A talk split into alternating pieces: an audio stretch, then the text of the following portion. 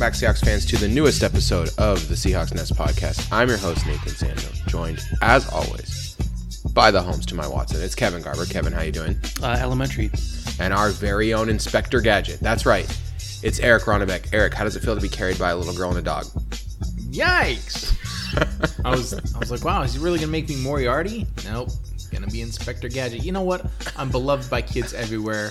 And then played by Matthew Broderick, which immediately makes my stock go down. I so. was I was gonna make uh, you I was gonna make Kevin Hercule Poirot and just do like all famous detectives, but then I was like, I don't feel confident in French pronunciation except for when I go uh, Matt LeFleur, French coach, ha, ha, ha, ha, on the Quick Shot podcast. That's be, the, that's the, that's to be fair, my mom was all into Agatha Christie, the books and the movies, so it is a Hercule Poirot. Yeah, sure. Pierrot. I I I have no choice but to believe you. Because I, I have no idea. Don't forget uh, the home. I would like to apologize in advance for my voice. I was at the game last night, and my voice is racked. That's right. Get, get ready for a less Kevin than ever and more Eric than ever. Well, and I'll still talk. Huh? You just have to suffer through it. Huh? Okay, let's get into wow. it. Wow. Um, uh, the, by the way, thanks, producer Brett. The okay, let's get let's get right into it. The offense. Let's start on offense. We this or let's just go overall, large view, long view. This game, uh, this game was, was the coming out party of the twenty eighteen draft class. The the much maligned. Uh, we hate Rashad Penny, Rasheem Green. Why isn't he doing anything?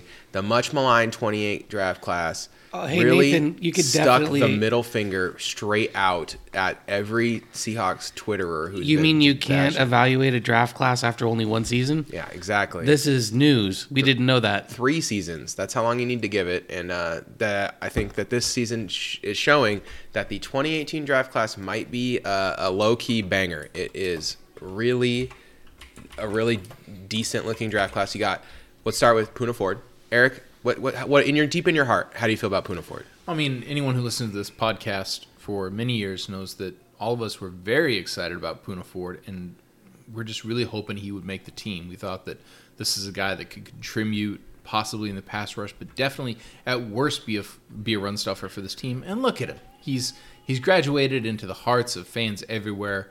Uh, this is a guy that He's a sexy, sexy man. He's a plug-and-play guy well, that we can depend on. Well, speaking of sexy men, we take that for granted. twenty eighteen draft class, Dicko mode, Michael Dickson, uh, the Punt Hub. Punt hub. Kevin, Punt hub. Kevin, how do you feel about Michael Dickson? How's that? How's that pick working uh, for you? How does how does uh, um, how, how does Poona Ford feel about barbecue, man? He has eight. How, how does, about uh, eight of the last ten of his kicks have gone inside the twenty. He's on yeah. fire right now. He's he really I think he listens to the podcast because he really is sticking it to me for like being like, I don't know if he's as good as last year. And then he's just been like his last ten kicks have all been Hanging incredible. And, and I'm like, all real right, boomers the last um, couple games. Maybe I just need to. So I'm going to keep criticizing him because I think it's working.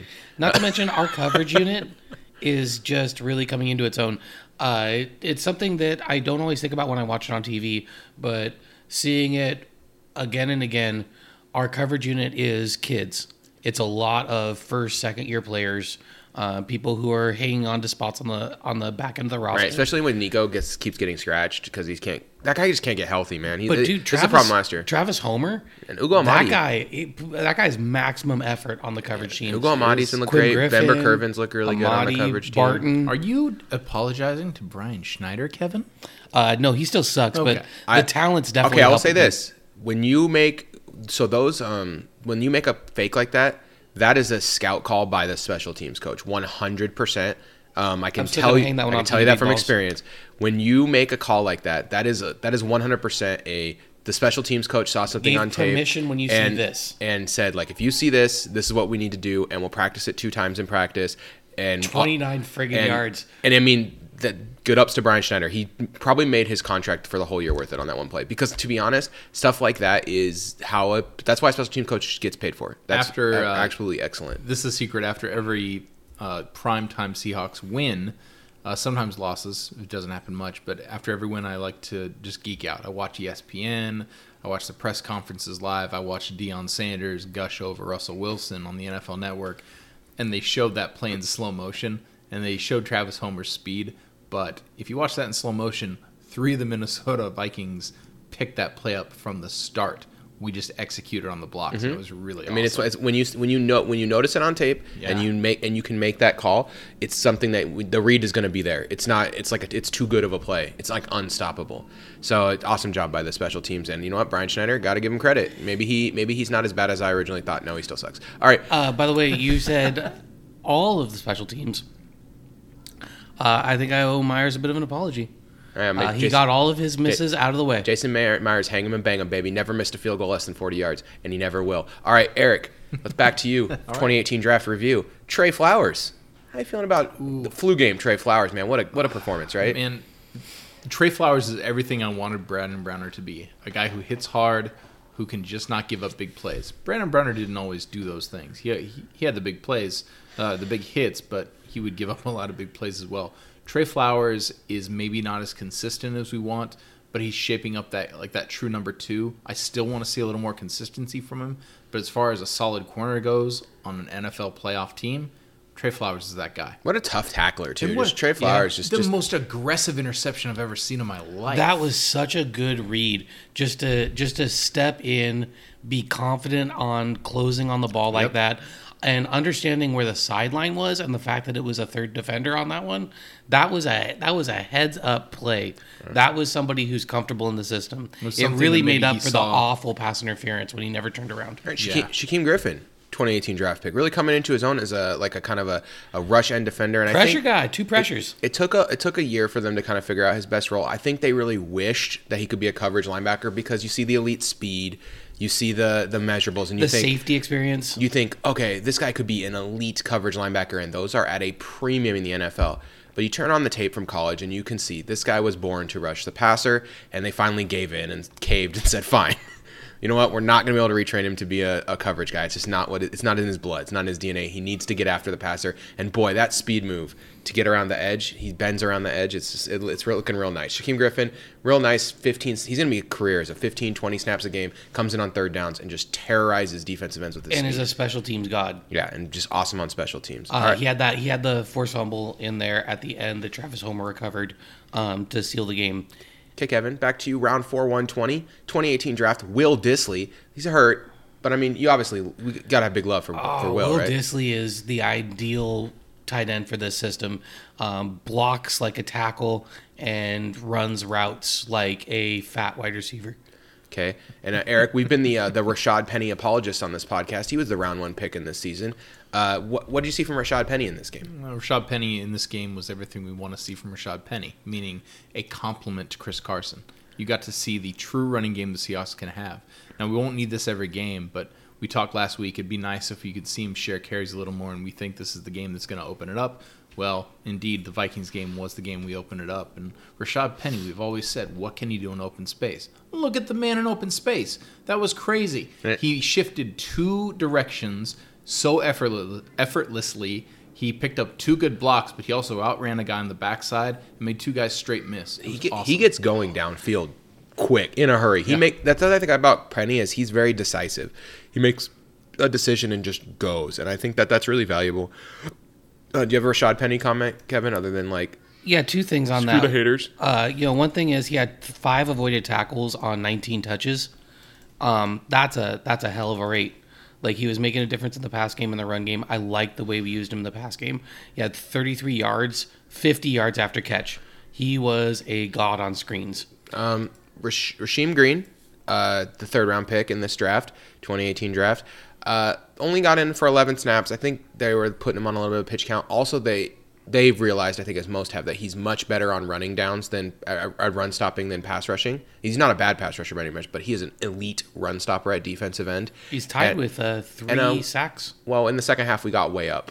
Yeah. So, so they were like, uh, yeah, we'll just we'll just maybe give him a, a break because I think he picked up a ding in the, early in the game. And so...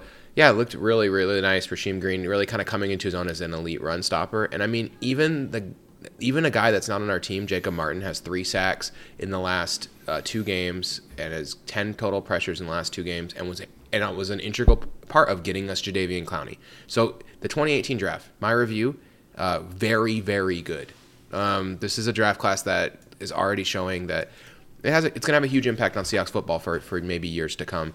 And uh, very excited. I'm very excited about twenty eighteen draft class. It was nice to see uh, draft class kind of grow in this season and really come out in in, a, in an individual game like that. Really cool. Now let's go all around to the uh, defense. We just talked about Jadeveon Clowney. Is there a more disruptive player in the N F L right now? I don't know what it would look like. This guy is insane.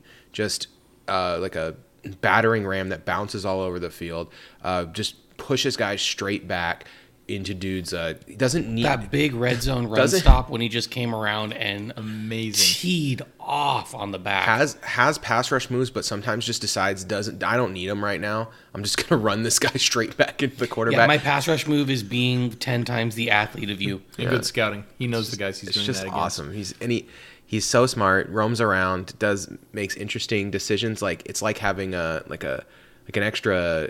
Just a, just an extra, you know, really smart, like a middle linebacker kind of guy, like a Bobby Wagner, right? Like a guy that can make really good choices. Jadeveon does that. He makes really good choices on a football field. I think there's other guys that might, you could argue, are just as dis- disruptive or more disruptive, but they're constantly getting double teams. And Jadeveon Clowney is moving around enough. He's a little more versatile. Plus, I, I think you got to give credit to our D-line and the way that Pete Carroll and staff use the D-line in a way that it keeps Jadeveon from getting that double team every time. It's I don't really know if he's a double team guy. I think that would be a waste. But since you have to man him up man to man, he becomes the most disruptive force on any defensive line yeah, because of that. I mean, just to give you some some like context on how he's played this year, he has uh, two hundred thirteen snaps at Leo, one hundred sixty-two snaps at right. So I mean, he's basically playing equal amounts on both sides. You know, a little bit more on left than right, and he's also played some stand eighty-three snaps to stand up left outside linebacker. He's played. Uh, ten snaps of defensive tackle. You know, he's he's just kind of all over the place. He's also appeared on two punt returns, guys. So, you know, yikes. I don't know why that happened, but it did.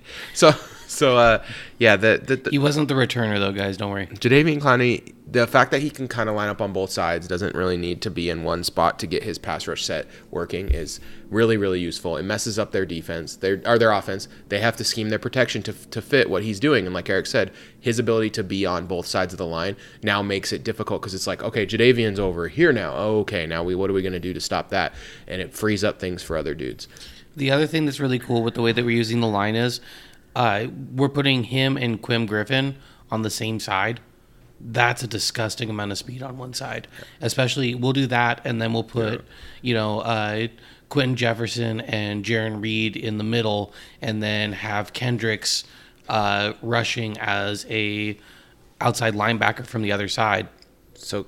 On like a third down five man rush set, and it's just it's really really hard for a defense to deal with because it's a lot of disruption. So we said last week the weakness of the defense, uh, the defensive line or the offensive line of the Minnesota Vikings was through the middle, and we said this might be another great Quinton Jefferson game, and it was a fine Quinton Jefferson game, decent performance. He had a he had a pressure, played some solid uh, end and defensive tackle like he is wants to do, but it was the Jarran Reed is back party. Six yep. six pressures, three hits, three hurries. Jarran Reed was back being his normal uh, disruptive self, and I, it's been great to see Jarran Reed kind of, um, you know, get back into uh, game mode, get used to playing next to Jadeveon instead of Frank, who I know is like his best friend. So maybe that's maybe that's maybe there's just been a learning curve there because it might be difficult to play next to Clowney the way he kind of freelances a little bit and makes a few of his own decisions. That might be something that is tough for Jarran to deal with. Stylistically, he, he's very different from Frank Clark. Yeah, so so now he's getting used to it, and it seems like it's really coming into its own. Uh, Shaquille Griffin, Eric, you've been on the Shaquille Griffin train the whole year. Shaquille Griffin, now number one cornerback. Of course, yeah. I mean he's he's had a year where you have to give that to him unless he has some sort of serious regression. Let's hope he doesn't do that. Uh, this is this is our number one corner. This is a guy that, frankly, his first That's year my was cornerback man. He's my cornerback. His first year was just fine.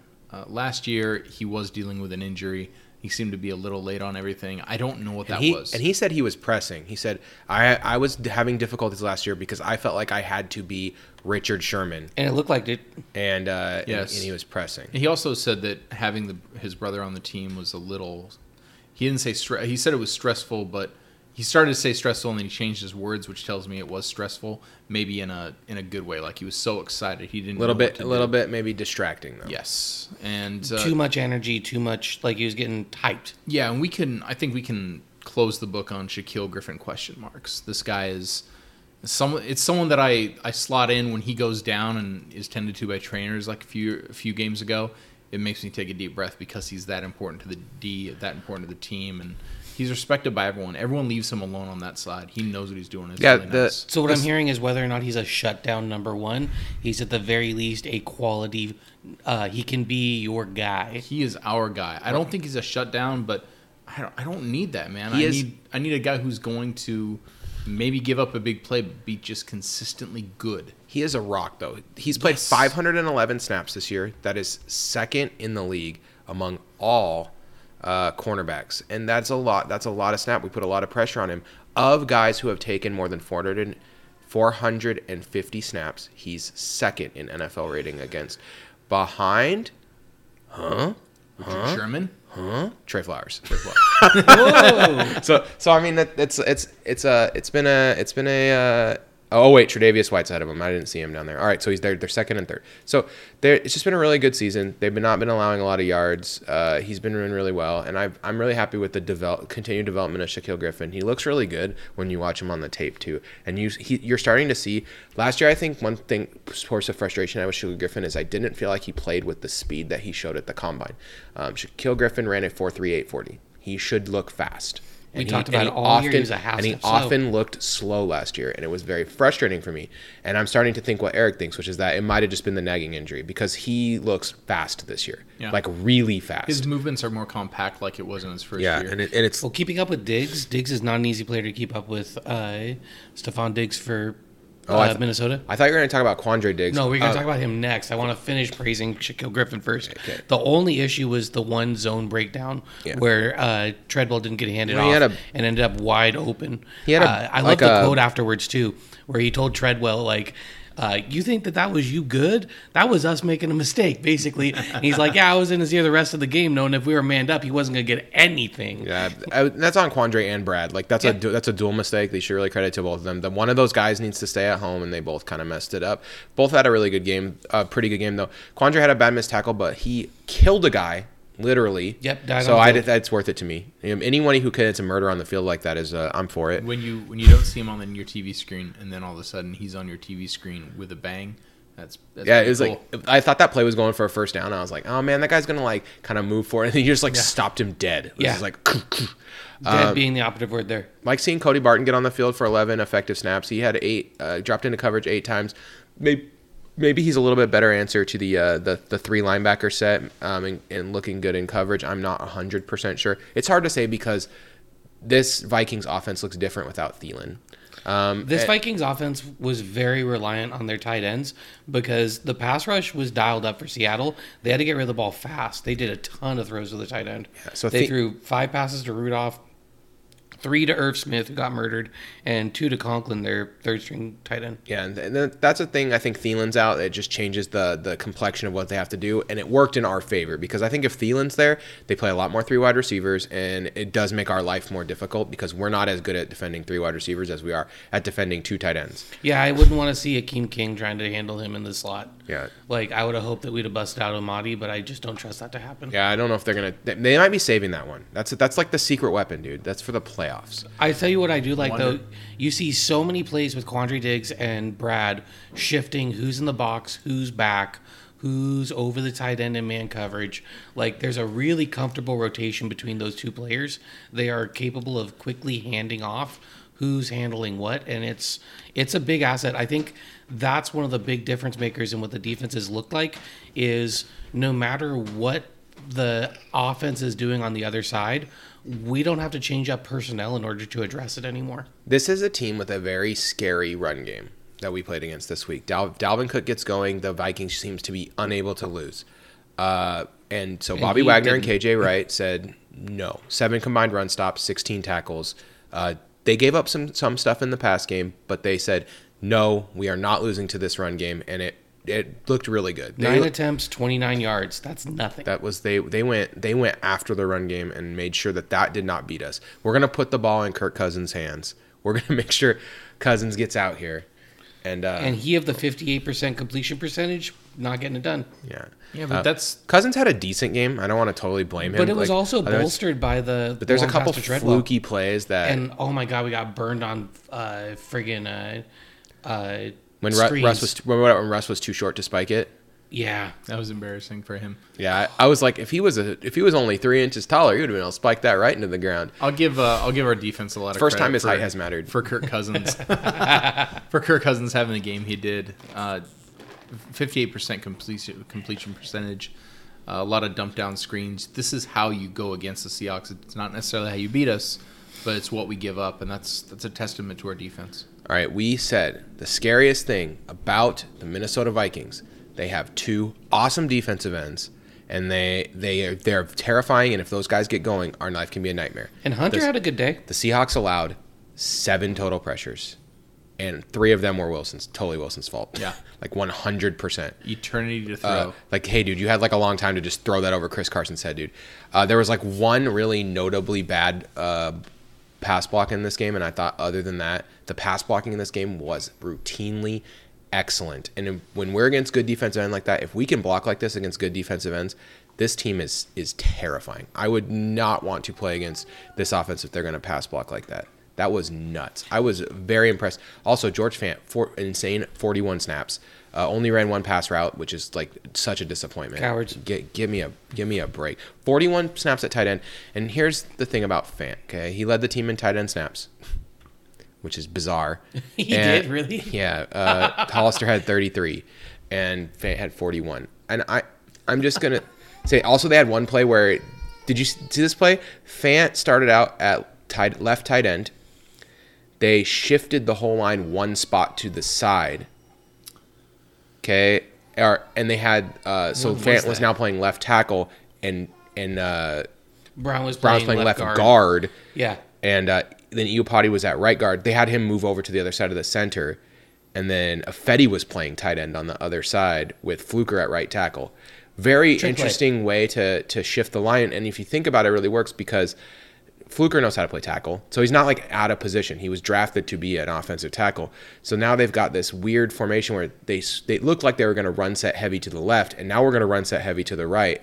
Stuff like that mixes up this stupid heavy set we always put in there, which honestly is like not my favorite. But if they can add little wrinkles to it like that, put stuff like that on tape that teams have to think about, that's the kind of stuff that can make this at least passable. Did you see the one where we lined up Fant at fullback and then motioned him to tight end? Mm-hmm. Yeah. Yeah. That's a lot of fullback. I don't want to see Fant in motion. That's a really fullback. Except to run routes to catch passes. Um, you screen, don't know when he's coming. To Fant. But I just like was really impressed by the passing block, and I mean it shows in Russell Wilson's passing stats. And just, the run blocking though, just, just looked real decent. The run blocking was good. It, you know, it was, it it was serviceable. I'm not like super impressed. A lot of the yards came after contact, like always. Yeah, but still, we're talking about Car- uh, Carson had four point four yards per attempt. three point two of them were after contact. Earlier in the season, if he had four point four yards per attempt, four point eight of them were coming after contact. That's true. You know? They did a little better. Uh, Penny had two yards after contact. He had almost five yards per carry. So they're not like elite run blockers, but it's respectable. And I like the way that we're trying to play around with how to get Penny into space on the run game. You know, we'll do three eight wides with uh, tight ends split out, and then we'll do a toss out of the shotgun. We're running a lot more out of shotgun with these backs. Do you know something I saw in this game that I really liked? Something we have not seen from the Seahawks this year was a full-on willingness to find a matchup and continually pick on it. They are targeted Anthony Barr seven times and Xavier Rhodes six times in the pass game. They went after those dudes. Yep. They were just like, hey, who's Xavier Rhodes on? Pass it to D- Decaf Metcalf. You know, pass it. uh, Drift King. Uh, dude, D, that D K, you would, you probably didn't watch it because you watched, only watched the trun- truncated tape. There was a point in the game where the announcer, Tressator, called D K Metcalf, Decaf Metcalf. With a blonde. Decaf. Like, Decaf Metcalf. And it was like, D- he, did it, he did it hard. D K he, was like, Metcalf. he was like, Decaf Metcalf. It was awesome, dude. I cannot stress you enough. I'm yeah. pretty sure I'm going to make it my ringtone. Like that, or I'm going to get a Metcalf jersey custom that says Decaf, Decaf on that. Did you see the one that said seventy-four and the name player name was eligible? Yeah, I saw that a couple weeks that ago. That was good. It's pretty funny. Uh, okay. the um, That's the one we should get you. Bar. They went after him with Hollister, with Penny, with Carson out of the backfield. They went after Xavier Rhodes. They they even went after Trey Waynes a little bit, although not as much because he's actually good. So What I like, though, is that they really went after these bad matchups, which in the past was something the Seahawks didn't always do. The Seahawks would sometimes just be like, oh, we're going to keep – we're just going to keep running our regular offense. We're not going to attack this bad player that's on the other team. Not the case this week. They Can I talk about our right one big pass that. play? Sure. So, Russ was one for six David Moore's on twenty over, plus. Overdue for that play, by the way. He had a long pass to David Moore. And what happened uh, on that play, if you watch, Harrison Smith and Anthony Harris were playing a nice job at safety all game, and they were really limiting the deep passes. Um, there was that early pass up the seam where Anthony Harris almost picked it off when it was to Tyler Lockett, and a couple other plays like, like that. that throw. That was rough.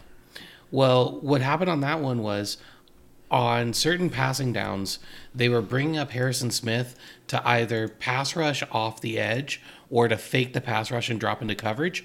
And so they lined up Moore right there, and Moore is too fast to do that against. So what happened was they were running basically like a post route with Moore where he was fading towards the middle as the route went, and it created this inside separation, and Harrison Smith couldn't catch up to it because he was too busy doing the pass rush fake. And that's what opened that up. It basically put Harrison Smith about three to four steps behind Uh, David Moore, and David Moore's just too fast and athletic for that to work. It completely opened up that pass play, and it limited from there on out how often Harrison Smith was allowed to blitz. Well, and David Moore is, let's face it, he's this this team's Jermaine Kearse. He's a fast guy who can catch the ball at times. You Except say he was, Kearse wasn't fast. Uh, so Kearse so, had speed. Kearse, Kearse wasn't a burner, but he also had a lot of speed. That's how we won that N F C Championship game. And uh, Kearse had his fair share of drops. And Moore uh, definitely, I felt, should have caught that pass in the end zone in the corner. Um, that was a great throw by Russ. I'm, I was a little shocked with how much we used Moore, but on that big pass play, it made sense. I'm, I'm not sure if I, I know maybe he wasn't one with the flu. Maybe he was one of our healthy guys, which is why we, you know, nope. maybe he was faster. Nope. Was he a flu guy?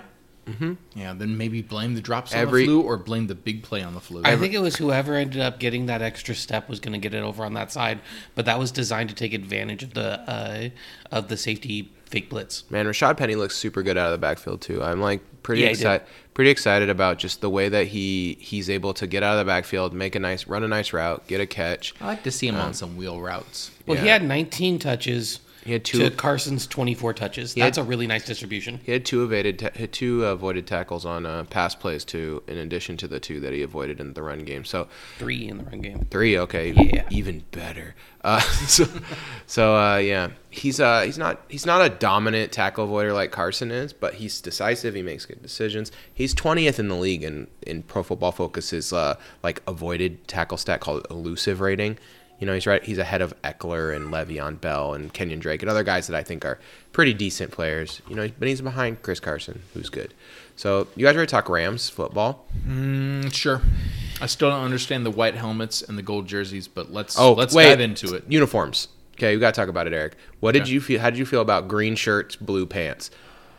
Don't. It I liked was it better than so, the green green. You know what, so Kevin? Ugly. Yes, Kevin brings up a very valid point. I too liked it better than the green green. However. The fa- I'll just be honest. The fans tend to love this jersey. I can't be mad at the fans. These same fans probably also like the Red Sonics jerseys, but we'll let that go from twenty years ago. No, man, those jerseys really bother me, especially when we have wolf gray in our repertoire. And uh, oh, I want the wolf gray more. And I just, My- man, I want the I want the damn throwbacks. The I want. I want I the current the Hawks logo the with the old the colors. Uh, they won't let you have the alternative helmet. Wear the, wear, the, wear the helmet. It's fine. But why do the Rams uh, get two helmets? The, the Rams have shown that it, it doesn't look that bad when you do a throwback with like the new helmet because yeah. it, it doesn't look as bad as you think it's going to look. Yeah. And I love my, the here's old my jerseys. Thing. The action green is super ugly. It looks dumb, but we never lose when we were action green, so I guess just keep going. I don't care. True. Uh, I'm willing to take it. All Only right. bust out for big games. Start with Rams. Okay, last time we played the Rams, we won thirty to twenty-nine. We had... Uh, perhaps the best Russell Wilson performance of the entire season. And Ligatron with was, a rare last-minute missed field goal. He was excellent in that game, Russell Wilson. I mean, he's been excellent all year, but he's excellent. I want to talk about Jalen Ramsey because a lot of pe- one thing I've heard people saying this week is, oh, it's going to be harder to throw on them this time like we threw on them last time because they have Jalen Ramsey instead of Marcus Peters. Have they been watching so, games? So, Jalen Ramsey, so far on the Jacks, on as, as a Ram, first of all, just watch the tape, very lazy. Just looks lazy like he doesn't care, and I don't blame him because the team sucks. Okay, they've not been good, especially since he got there. They played really bad, and he has to watch two quarterbacks, Goff and Bortles, play in practice every week and just be like, "Oh my God, this is what I'm stuck with. I'm back with Bortles." So that's gotta be that's gotta be a little bit frustrating back for him. The but the Bortles second thing again. is that let me just give you a statistic to back this up. Okay, he's played six games in a Rams uniform. He's been targeted twenty-eight times, given up twenty receptions, seventy-one point four percent reception rate against him. Not good. Okay, N F L rating of ninety-nine point three. In Not his good, career, that is much worse than his career stats. In his career, he's given up fifty-five point seven percent reception percentage, and that includes those games when he's played poorly. If you if you just suss out the last three years, every year he's been below fifty-five percent reception against, and every year he's been below seventy-six point six N F L rating. So he has been significantly worse than his career stats in the Rams uniform, and I think it's just because he doesn't care. And I don't blame him. Like I said, the Rams have been pretty bad since but he got how there. How do you go from not caring so much on the Jags to not caring now on the Rams? I mean, Rams? He didn't care on the Jags. He literally just sat out of games for no reason and said his back hurts. Yeah, this is and, true. And then he and then he was like, "Oh, I'm traded. Oh, I'm fine now." You know, so I'm good player. I uh, yeah, Jalen Ramsey's a head case, man. You kind of get what you get with him. They they kind of are getting what they deserve. They should have just kept Marcus Peters. Yes, Marcus Peters is kind of a gambler, and he can give up a big play, but he also can make a big play. And I think on balance, trading Marcus P- Peters for Jalen Ramsey the and giving up and giving up bad. giving yes. up the financials and the the draft picks, yep. it's just an overall really poor planning so I'm decision. I'm a huge fan of that move because it yeah, really it makes, helps clear the Rams out of the way for the next like two three years. Yeah, and I mean the Ravens like have to be ecstatic about this Peters trade because yes, he, like I said, he gives up big plays. He gave up a big one last week against the 49ers, but he makes big plays. He already has three interceptions in the Ravens uniform. Like they they strictly downgraded themselves. Um, the weakness of the Rams defense is the edge. Okay, they have their defensive ends have trouble setting the edge in the in the run game, and uh, that's because they're under, a little undersized. And I I think that they also have trouble tackling. So you really want to attack them on the edge. Well, we have had a player emerge in the last couple weeks that is going to be perfect to challenge these bad to mediocre linebackers and bad edge defenders to set the edge, and that's Rashad Penny. And I cannot wait to see Rashad Penny running past Samson Ekubam and Dante Fowler Junior and being like, "Bye guys, I'll see you later. I'm going to I'm going to take this house. I'm getting tackled by the cornerbacks yeah. only." This is really like the the biggest weakness of their defense because their defense, other than that, is pretty solid. They just have trouble on the edge. Their interior defenders, uh, you know, Aaron Donald is good. Michael Brockers is good. Their corners are, are good, except for I think Ramsey is exploitable at this point because he's really checked out. But Roby Coleman and Hill are, are solid. Um, their safeties, Weddle and Rapp, pretty decent. Like you you have to attack them um, kind of on the edge, and I think it's going to be a grind them out. I think you can beat them deep too is the thing. It's gonna like you can take your shots if you force them to respect the run game. It's going to be a grind them out. I'm really feeling that. It's going to be a little bit of a grind them out. I am too. Luckily, It was, we have a good setup to grind him out because Jared Goff has been not good lately. He wasn't great at the beginning of the season, but it seems like something happened. He took a big turn down. Watching Rams games, it's like he's... Well, it's his blocking. He's like Andy Dalton. If you can't keep him clean, he falls apart. In the last four weeks, he has two touchdowns versus five interceptions, and his only good performance is against the Arizona Cardinals. He's also... Um, had uh, seven sacks in the last four weeks given up. Uh, he's just it's been just very, very, very difficult for him. He had to throw away five passes last week, last week against Arizona just because he was under pressure. Like and it's just, statistically, they're functionally starting like four Jermaine Effettis on offensive line. Yeah. Like guys with that level of pressures given up, penalties. Um, if we just take a sampling, we've got like David Edwards has started six games in guard for them. Um, he has seven penalties. He's given up a crap load of pressures. Like th- these are not I mean, good. I don't understand. Like, so here, here's the thing is that their offensive line's really bad right now. Austin Corbett, Jamil Darby, uh, David Edwards, whatever guard guards they wrote, Austin Blythe, whatever guards they're rotating in their note boom. But their all, tackles still suck too. They're all playing bad. And Whitworth is starting to show signs of aging. He's still really good pass blocker, but his run blocking has left something to be desired to this year, to say the least. And I just think that it's kind of once he's next year, he's probably going to be actually bad, and they will. That offensive line is a dumpster fire. But they have so much cap to help. Oh wait, No, that's this team is in trouble. Like, their window slammed shut. Oh, and yeah, they were supposed nothing, to have one more year of nothing left Super Bowl they can contention, do. And that Super Bowl hangover is real, and now their cap situation and is I mean, real. Todd Gurley, you can't play him more than, like, ten snaps a game, so he's useless. Like, the, his snap counts this year, eight, six, nine, twenty-four, eighteen, six, five, seven, three, eighteen, nine. That's how many snaps he's played this year that's, in each game. Snaps or touches? That's that's snaps, dude. That's bad. Professionally, he has I feel so bad for that guy. one hundred thirteen, man. He's like, he's just. Oh wait, that's you know what? I read that wrong. That's his snaps. That's his snaps in uh in in blocking. Okay, that makes those are his more blocking sense. Stats. Oh, I looked at the wrong thing. Dang it! All so right. He had a game where he blocked twenty-four times. All right, but he's Yikes. still not getting full a full repertoire of snaps. You know, and then no, he's still splitting time. He's getting about as much play time as Rashad Penny was for most of the season. Oh, why did I look at that tab instead of the, the I right have no tab? idea, but I'm mm. not going to call you out on it too much. No, it's it happens to me every once in a while. All right, last game he had nineteen rushes, ninety-five yards, five yards per rush, but he just can't. They can't hand him the rock like they used to last not year. Not to he mention had, our defense is murdering people literally. Like that, that's a risk if they're handing it to him. Yeah. Well, with. This was a guy who you could depend on, who you leaned on. Maybe you could pass with Goff and you could open up the passing game. They can't lean on him anymore. That's a big difference. It's yeah. not that he's he's still a good player, but he's not a dependable And rock. If you get ahead, you can't just hand him the ball twenty-five times. Yeah. No. Like, did he he can't do that. That's not a that's not in their uh in their problem. Also, he's not busting big plays this year. He has no rushes of longer than twenty-five yards, and last year he was a and the year before he was a big play machine. So the just three nonstop. Things I'm worried about just gashing defenses. I'm worried about uh, Gurley in the screen game. Sure. I'm Gurley, worried Gurley, about, Gurley can be covered by by a uh, linebacker. I'm worried about Cooper Kupp being covered by a linebacker. Uh, True that, Kevin. Cooper Kupp did reteach himself how to run so that he could be faster. Yeah, he's like two miles an hour faster. That's a thing that that's, happened. That's big as a it's human. Such, uh, it's he so must have, weird. He must have ran really goofy before. That's so weird. Um, I don't understand. And then maybe he used to run like Tom Cruise. Dude, it weirds like me out. Steven the more Seagal. I think about it. Or maybe he runs it, like Tom Cruise now. The more I read... No, he runs like Steven Seagal, where he like flaps his wings. Well, we all know that That's Steven how he Seagal used to run. Now he's two miles an hour faster.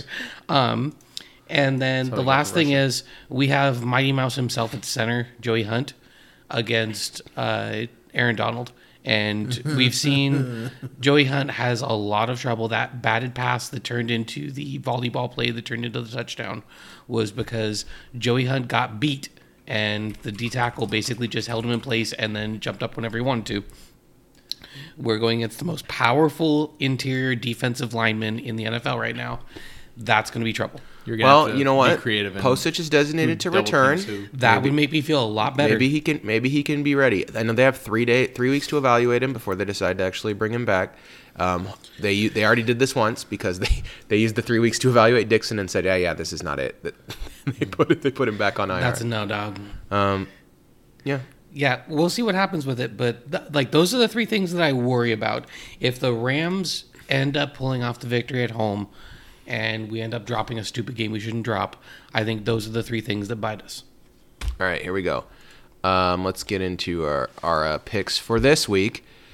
Um, I'm not worried about the Rams too much. They're trending in the wrong direction. They've looked mediocre to bad, except for last week where they, they beat up on a, a uh, Arizona Cardinals team that honestly I think is not trying to win anymore.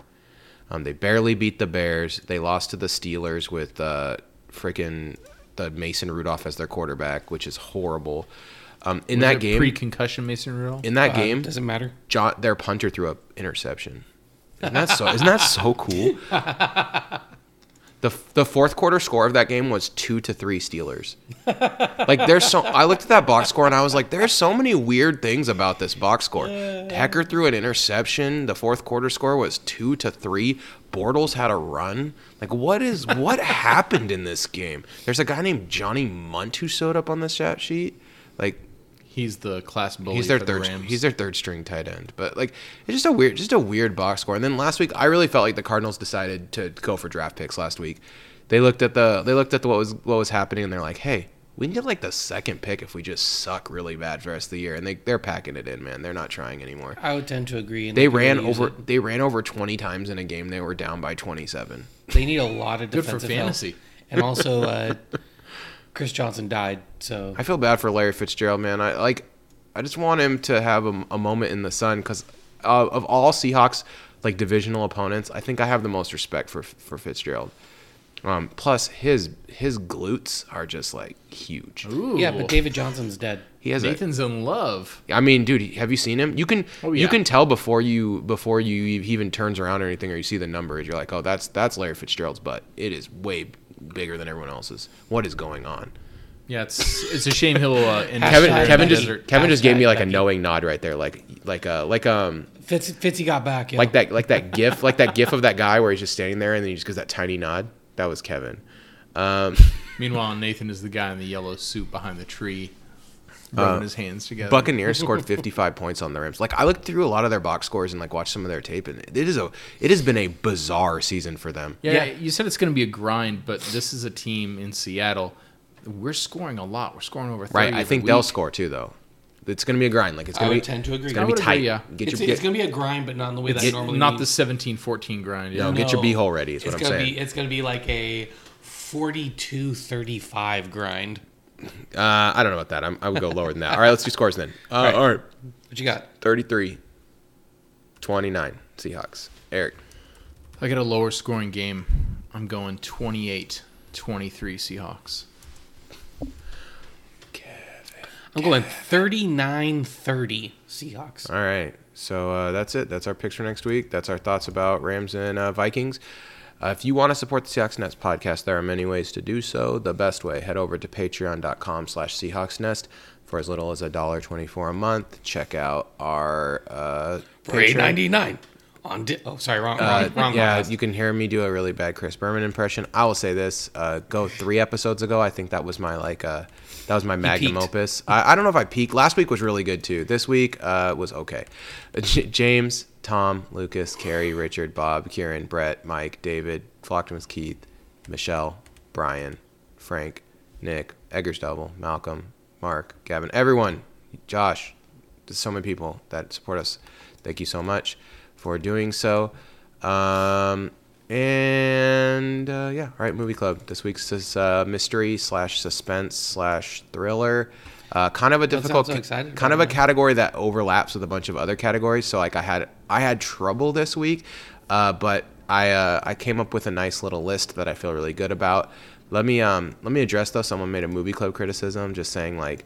Um, That, you know, movies can be as long as they want, and um, I say that's a subjective opinion, and everyone's entitled to their own. Wait, opinion. What was that in regards to? What did you? So I, I I said that I just thought like lots of movies, like movies in general, but especially like Endgame are just like crazy long, and I just, for me, it dampens the experience a little bit because like I'm like I get antsy in a three and a half hour movie, and like one thing, thing is is like this when I when, when I Lord of the Rings was out. When I watch a movie at home and it's that long, I actually enjoy it more. So like I think when I when I watched, like I watched The Irishman, but I watched it in two sittings, you know? So it's like, that was cool. Like, I mean, I didn't have to sit there for three hours in a theater with a bunch of people I don't know and uh, in a chair that I don't like. And I can't pause it if I have to go pee. Yeah, I paused it when I had to go to the bathroom. It was great.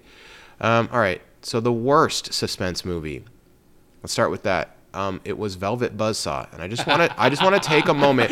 There's a lot of there's a lot of suspense. To do an unrecommendation. There's a lot of suspense that's thrown movies I didn't like in the last ten years. Uh, High Life, um, Mother, I particularly have a disdain for. Uh, Hateful Eight, I'm not a huge fan, but Velvet Buzzsaw topped them all. Um, and I'm just going to give a quote directly from the movie. Uh, that will make me. That will let you know how I feel about it. And it's just that critique is critique is so limiting and emotionally draining. So let's go ahead and move to the movies that I actually uh, do like. Movies that are um, suspense slash thriller slash mystery. All right, um, Eric starts off. You you got, you got your short list. Yeah. Hit it. Hit it. Hit it. I got a short list because I had a lot of trouble with this. I was doing a lot of repeats. Um. I, I think this is one of those where I'm like, oh, yeah, I didn't think about that movie. Oh, yeah, Kevin, that's great. I didn't think about that movie. So here we go. Uh, I'd be amiss if I didn't uh, if I didn't say Nightcrawler long, deserves to be on this list. However, I'm leaving that off because there we was, already we already I've, rated it in a different I've, list, and right? I've, and I rated it very highly on another list, but I had to put it out there. So short list. Here we go. Uh, a little gem that Kevin and I have talked about. A lot of people haven't seen it. It's on Amazon Prime. You Were Never Really Here. It is a uh, is a revenge movie, not in your typical Death Wish sort of way. It's a it's a movie with Joaquin Phoenix. That movie that movie slaps. It's good. It's, that movie's really interesting. It's differently. It's paced differently. It's very serious. You're not gonna feel great watching this movie. It's got a little blue ruin in it. It's got a little blue ruin in it. Uh, I I think several of the movies that are gonna come up in this list have a little bit of that hard to watch blue ruin vibe to them. Yeah, another a movie that uh, we did bring up before, but I did not, so I'm going to go ahead and bring it up, and that's Drive. Drive is a, a perfect example of a suspenseful movie, plus the first ten, twelve minutes of that movie. Straight daggers. Uh, I Saw the Devil is a movie I put in the horror category, but something about it, it's just so suspenseful because you're watching it, what's going to happen to your main character, your protagonist, as well as the enemy. You're, That's a tense movie. It's, it's one of the most tense movies, and it is. I've I've never felt so exhausted watching a movie. I recommend it to everyone. A movie that I don't think makes the list, but I did want to say on here: Don't Breathe. Just don't do it. Uh, that's a very suspenseful movie. Probably not great, but I thought it was really interesting. Uh, it, it was trying to like hit the horror genre. I thought it was a very interesting suspense movie. Green Room. Big, big favorite in this room. I did love that movie. I just don't think it's a horror movie. It fits in perfectly here. And uh, top of this list, guys, Blue Ruin. So good. I love oh, Blue Ruin. Oh, here we go, Blue Ruin. Blue there Ruin's on this list. And you know, Blue Ruin has a little Blue Ruin in it. Has has a quite a bit Blue Ruin in it. If you don't know what Blue Ruin is, it's a revenge movie that is... It's the, it's the, it's the most realistic revenge movie. Yeah, oh and my it's gosh. written yeah. in a... It's not written in a certain way. It's like a regular guy. So this is, uh, it's not Bruce Willis. It's not a, a guy with a lot of, uh, you know, hours with a gun. No, it's the dude who worked at the Blockbuster around the corner from your house. Yes, who's uh, who didn't really have a great professional life, but he had a really meaningful family life, and his world was crushed. Just watch this movie. It's on Netflix or Amazon. It's really awesome. You should watch it. And the moral of the story is that revenge just screws everything. Yeah, well, that's the old saying. Uh, when you, uh, you know, when if you're planning revenge, prepare to dig two graves. Kevin? All right. I'm going to go in. Here we go. Uh, Nathan? So here we go. Yeah. I go I go next because Kevin always has the most movies. That's true. Uh, okay. I'm gonna that. start with the, I'm gonna start with a couple like uh, honorable mentions. These are movies that I think are are good or maybe underrated, but probably shouldn't be on this list. Uh, at the end, It Comes at Night um, is a cool movie. It's way better than people give it credit for. Uh, but it's like one of those things where you feel like you're watching a movie that's almost really good the whole time, and it never quite it never quite makes it to like actually really good. Um, so that's my opinion on that. Oblivion. The sci-fi, it's a it's got like a nice like thriller mystery element um, that I think uh, made me want to put it in this category. Uh, I find it quite enjoyable. Um, I like this movie better than like anyone else I know, and I think it's mostly because the visuals and the soundtrack. I don't know if the plot is actually very good. um, the the soundtrack is really really cool to me. All right, let's get Not into movies that I'm actually uh, actually like rating as possible. Okay, Get Out. Um, Get Out is super cool. Uh, it's it's maybe my movie of the decade, um, and it has the it has a cool tagline. Just because you're invited doesn't mean you're welcome. That's a that's a very that's a really fitting that's line. a really fitting tagline. I did that, not know that was that the works. Tagline. That's really um, good. The I think like one thing that's good about this movie that maybe sets it apart from most other movies with me is that this movie gets better the more you watch it. Everything. A lot of things about this movie change when you have add more context. Um, like you watch the movie a second time and you're like, oh, I see this scene completely differently than the first time I watched it because of uh, what I know about the movie, which is really, really cool. Not a lot of movies do that. So I think that that's why that movie kind of stands apart for me. And I think it's uh, really fantastic. The movie Searching. I knew this would be on some that list. That was on my list. That I is a that is a very creative way you to. Seen it? No, you keep telling me to watch it, and I just haven't. This is a interesting movie. This is a very creative way to present a um, thriller. I mean, it's C S I it's C S I Cyber, but better. So, I mean, however you feel about that, like if this is like the uh, the best episode of that, um, but you know, no Ted Danson. So, however you feel about that. Oh, no. All right. Uh, actual. These are my these are my actual list, right? So then I got to go with uh, with a cartoon, Eric. I'm ready. Adventures Adventures of Tintin. Yeah. Ah, oh, in uh, suspense, huh? Yeah, no, that's mystery. a mystery. Mystery. Oh, okay. Yeah, it's a total mystery. I said I had so much fun in that it's, movie. They discover a ship. I didn't care about the mystery. It, I guess I it's did. It's got that whodunit. And it's yeah. got those two guys in it, the, the twins that you're like, oh, what, it's a go. What are these it's, guys a, doing? It's just an adventure mystery, man. It's really good animation, great. Plus, that made like seven. Other One thing that, that I think you people underrate about um, uh, animated movies is how they frame up the scenes, like the camera work in it. And Tintin does a really good job of that, better than almost every animated movie ever, which isn't surprising because it's Spielberg. But it's like, unique. But like that's it's uniquely to, yeah right. I mean, it's unique to that movie, which I think is is really uh, really cool. Um, okay, this is an off the wall pick, and I think I, you guys are gonna make fun of me for it. But the this is a documentary. Ooh. And it is called Tickled. Have you guys? Let me start with this. Have you guys seen this movie? I have, I've seen parts. I have not. How have you seen parts of this? How did you not watch the whole thing? Uh, because uh, somebody wanted me to see it, and so they showed me like the beginning. Two, they showed me the beginning, and then like a ten minute clip in a different part, and, or like a five minute clip. Why would they do that? And then this, I haven't seen like, the rest of it. That's like the worst way to approach this movie. I know, but the okay. best way to approach this movie, I, Eric. I, I, I have you, not been able to get a hold. You know of the nothing movie. About it, right? I don't know anything about it's it. You know the name is Tickled. I do now. I'm going to tell you one thing about it, and then I'm going to tell you you should watch it. Okay. It's about competitive tickling. Okay, you should, you should. I'm already in. You should watch it suspense. Because I'm gonna tell you that this movie. Here we go. You ready for this? It is not what you think. Okay, and that that, that pitch will get you I to watch so it. So many but it is things I'm. Trust thinking. me, it is not what you think. As whatever you're thinking, it's not that. It is. This movie is insane. I cannot stress it. This movie is awesome. Anyone who I'm hoping someone comes in. I gave it a four out of five, and I think it's like really, really. Like deserves to be in our in our top five, and I'm gonna maybe go to bat for t- for Tickled a little bit. I know it's like an off the wall pick. Well, you know we have a documentary like genre day. No, this fits better here. Trust me. See if this is when you see anywhere. The whole movie. It used to be on H B O. Um, I don't know if that's, it's, I've never had the chance to watch the whole um, thing. That's I need to just make time for that. I don't know if it's on anything anymore. It's uh, but it used to be on H B O. Oh, it's on Hulu now. Oh, nice. So do you, if you have Hulu, you can watch it. Um, okay. Fortunately, I do. And then, um, do I have two left, Kevin? Uh, you have as many as you want, man. Oh, but, but yeah, I mean, you like have two officially. If I like for my top for my like top five, right? Yeah, I think. I have um, two next movie I'm gonna do is Raw. Uh, I brought All up in right. horror, but I think it might fit better here actually. Um, that movie's really good, and uh, it, I think it like is an interesting approach on the uh, the horror thriller genre, like the just a take on a character, and that movie's just really good.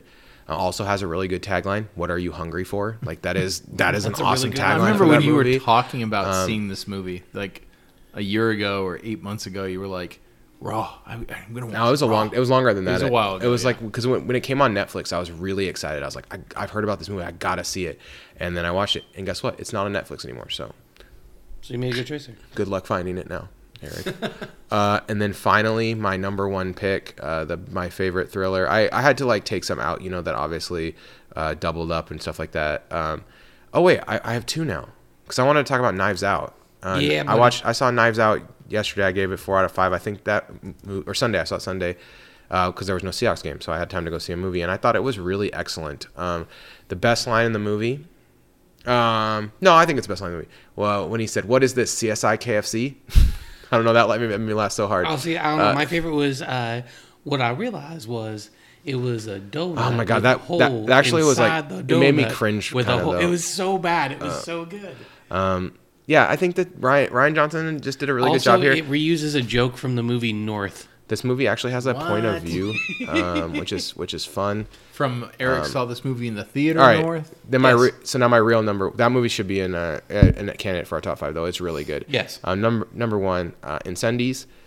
Uh, I c- can't talk about this movie too much because I know Kevin hasn't seen it, and um, uh, if I had to, this is a powerful movie. Um, you will be emotionally devastated at the end. It is the director of Enemy and uh, B R twenty forty-nine, Sicario, Arrival, all Sicario my favorite, and Arrival, all my favorite movies. And the upcoming obviously, Doom. I obviously I know what I like. Prisoners is really good too. Um, okay, Incendies. Oh, if you haven't seen Polytechnique, that's an amazingly powerful movie.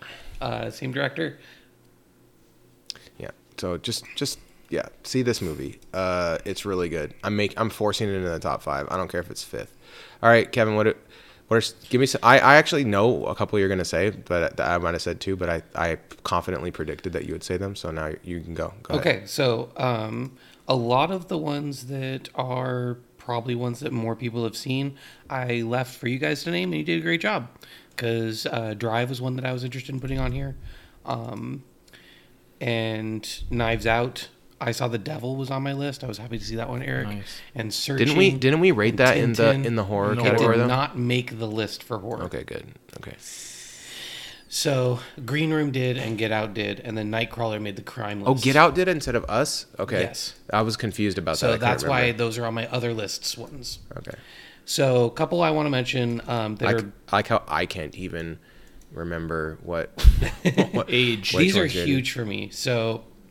The Handmaiden, it's a Park Chan-wook mm-hmm. movie. Mm-hmm. You can see it on Amazon Prime. This movie is intense as shit, and like it's dark and funny in ways that shouldn't oh, be there's funny. One, there's one I forgot. That's an excellent movie. Do you want to name it now? Oh, Ex Machina. Oh, that's a good one. I didn't even uh, think about I was, that for the genre, but I, that's, uh, a, that's a correct placement. I, uh, that, there's a lot of mystery to unpack there, and when you do, you're like, hmm. Yeah, it's this is a movie that other people tend to rate higher than I do, but I think it's a good movie. Yeah, it's really, uh, really, I think. It's and this is the correct done. genre for it. Um, I think it fits here. Uh, any like movie that makes you feel a lot of anxiety, I think, feel like fits in this category. So that's why I think Nightcrawler is a good pick, Eric. Um, and you could you could put some horror stuff in here, uh, like ten Cloverfield Lane might have been a really good movie to put in this category too. I like that movie um, quite a bit, but I didn't know it's pretty if it would solid. Be on any list. So The Handmaiden, uh, Parasite, which mm-hmm. is all the rage right now. Yeah. Uh, twenty nineteen release. It's again kind of a, a genre blender, um, and it could go in a few different spots for when we go to do movies. But this is one that you felt tension throughout the movie. They did a really good job of setting the tension with the score, or like the way they would frame a scene. It would make you anticipate something happening, and it either would or wouldn't. That was very interesting. Mm-hmm. What I'm surprised has not been mentioned yet is Gone Girl. I mean, I'll be honest. Gone Girl's a good movie, but it's just like not for me. I, that is my exact review. Oh, I like, really like the like it's good. I'm not story of that one. It was a really interesting movie. Yeah, I'm not trying to like bash on Gone Girl. Like Fincher's awesome, and Ben Affleck is really talented, but it's just it's. There are many. There are reasons why it's a very hard watch and why the ending is really difficult to deal with. Mm-hmm. Um, but I think it fits the genre extremely well, and yeah. it's a very well-made movie. It's just not like a movie that I want to watch. Does that does that make sense? I respect that opinion based on having seen the movie. Mm-hmm. Yes. Like uh, I, w- I I was like, okay, I get it, but yeah. Um, and yeah, Fincher's really good at what he does. Uh, another one, Shutter Island, with DiCaprio. Um, that's one where you're not quite sure. Uh, what's happening. It's an unreliable narrator. Um, it kind of takes you through some, tw- through some twists and turns. That was a really interesting movie that I think has gotten lost, that is well worth seeing, and it's definitely a suspenseful movie. My One of my buddies, after he's like, do you see that movie? And I said, yeah, I did. Uh, I watched a couple weeks ago, and he's like, so? And I said, blank. And he's like, no! No! Fuck you, Eric. No. And I was like, this is why I think it, blah, blah, blah, blah, blah. And yeah, so it's a good discussion afterwards. Yeah. Um, Wind River. This is a movie that again, I like quite a bit. I think it's really well made. I like Jeremy Renner, and I don't care what anyone else has to say about that. Don't look. Um, I see yeah. your eyes. I feel them. We talked about Wind River a lot in the action episode. Yep. I it was and solid. I think it fits even better here because, again, it's a movie where you really feel the suspense of the moment. And then my last two, um, no surprise here, a couple of uh, foreign films. Uh, The Wailing, mm-hmm. uh, where there is a affliction in a um, village. I've in never seen it, but I kind of know South about Korea. It. South Korea. And uh, the movie is trying to figure out what's going on. And there's um, some debate over whether or not there's paranormal elements. It's a really interesting movie. Um, it's too long, but it's very good. And the last one, and one that it's one of a couple movies I'd stand on the table for, and this one is Burning. Yeah, I knew you were going to say Burning. That was the movie I was like most confident Kevin was going to say. Uh, Burning is one that I think definitely stands on the list. Has anyone else seen it? Yes. And there's cool. The thing I liked about Burning was there's cool long shots. Um, it, it's like Um, it's good, but it's like really long it, for me. the The thing is that the whole first half of the movie is kind of a setup. Yeah, and so it correct. makes it feel like it's kind of long. But then once things start happening, things really start happening, and yeah. it's this weird thing where you'll be watching the movie and there's a pivot point in the movie, and you'll be asking yourself like, is this actually happening, or am I just thinking that this is happening, or are they trying to make me think this is happening? Here. And then slowly things kind of go the direction they go from there. But Here's it's the a really, really interesting I, movie. I do feel like this movie and Parasite are similar in a lot of ways. Um, they're both Korean. They both kind of have like a deliberate pace to them. And um, I would say that you have to kind of make a choice there. I don't think both of those movies like can go on the on the top five. So would you pick Burning or Parasite? I'd pick Parasite if I had to pick between me, the two. Me too. That's why, like, in comparing those movies, I feel like but Parasite's I really just wanted slightly better. Bur- I really wanted Burning to be in a mention. That's what I'm saying. Like, if you if you would have said, like, I think Burning's a better movie, I think I would have just rolled with it, just so you know, because I don't think that they're that far apart. I don't think they are, but I think Parasite's Parasite better to hits me. all of its notes better. Yeah, and I mean, they do have kind of like... Um, but we're talking like, a, for me, it's a four and a half out of five and a five out of five within a genre. Yeah, I... I and I just I, think Parasite's the five. I went four and a half and a four. Like, I, but I agree. Like, I just think... generally, I try really hard not to give fives unless it's like blows me away in the first viewing. And then to get a five, usually I have to rewatch it. So yeah. like, like none of my fives are movies I've seen one time. So if I, if I watch Parasite again and it like blows me away again, I'll probably bump it up. Just so you know, like yeah. I just generally don't give a five on the first watch. The um, which that's a that's a personal view. So let's go ahead. Uh, let's do Parasite um in some spot. You you down with that? Yeah, I think we can agree on um, Parasite being on the list. Uh, Eric, Eric, have you seen Parasite? No, but I know how much you're raving about it, and I will see it. Okay. Eric, do you have a do you have a one that you like feel really strongly about, like that?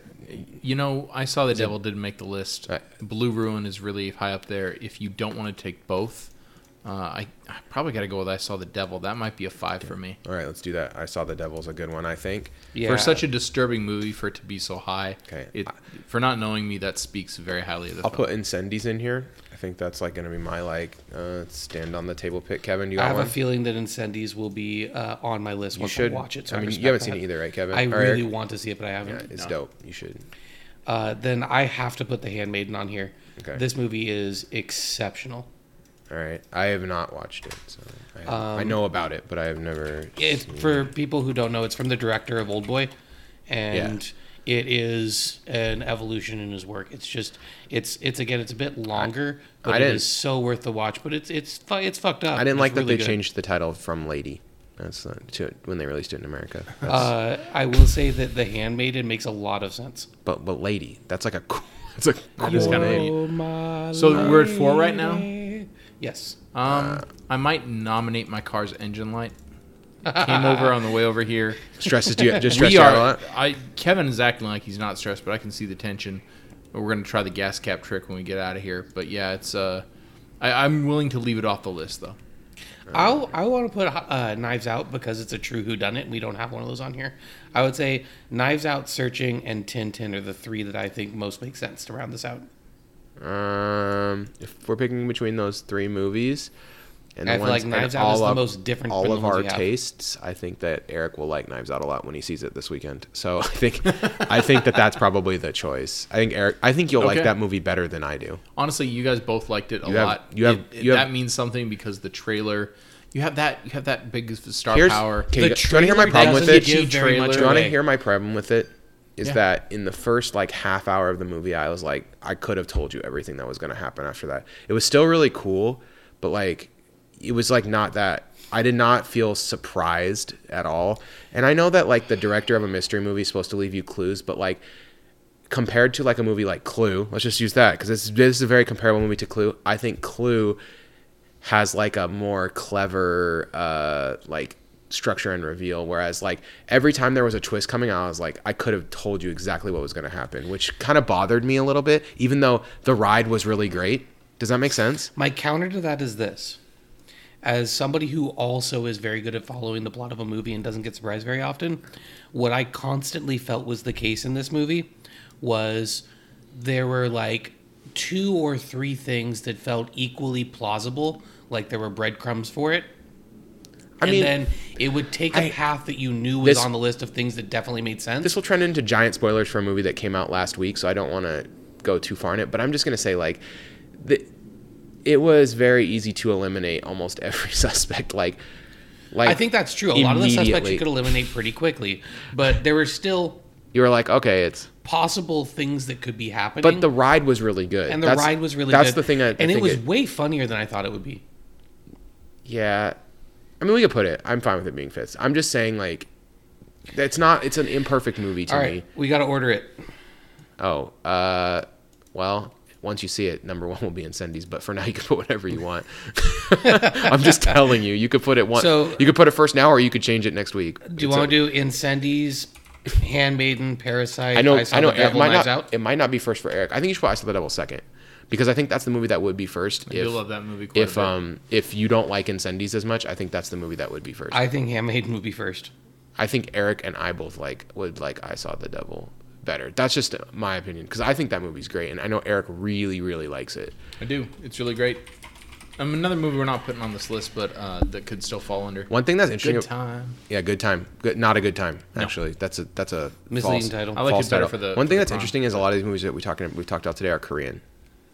That's because they're doing just, a good job with that. Just something to think, uh, think about. Um, kind of cool. All right. So uh, get into Korean cinema. That's the lesson of this week. We will see you next week. Go Hawks.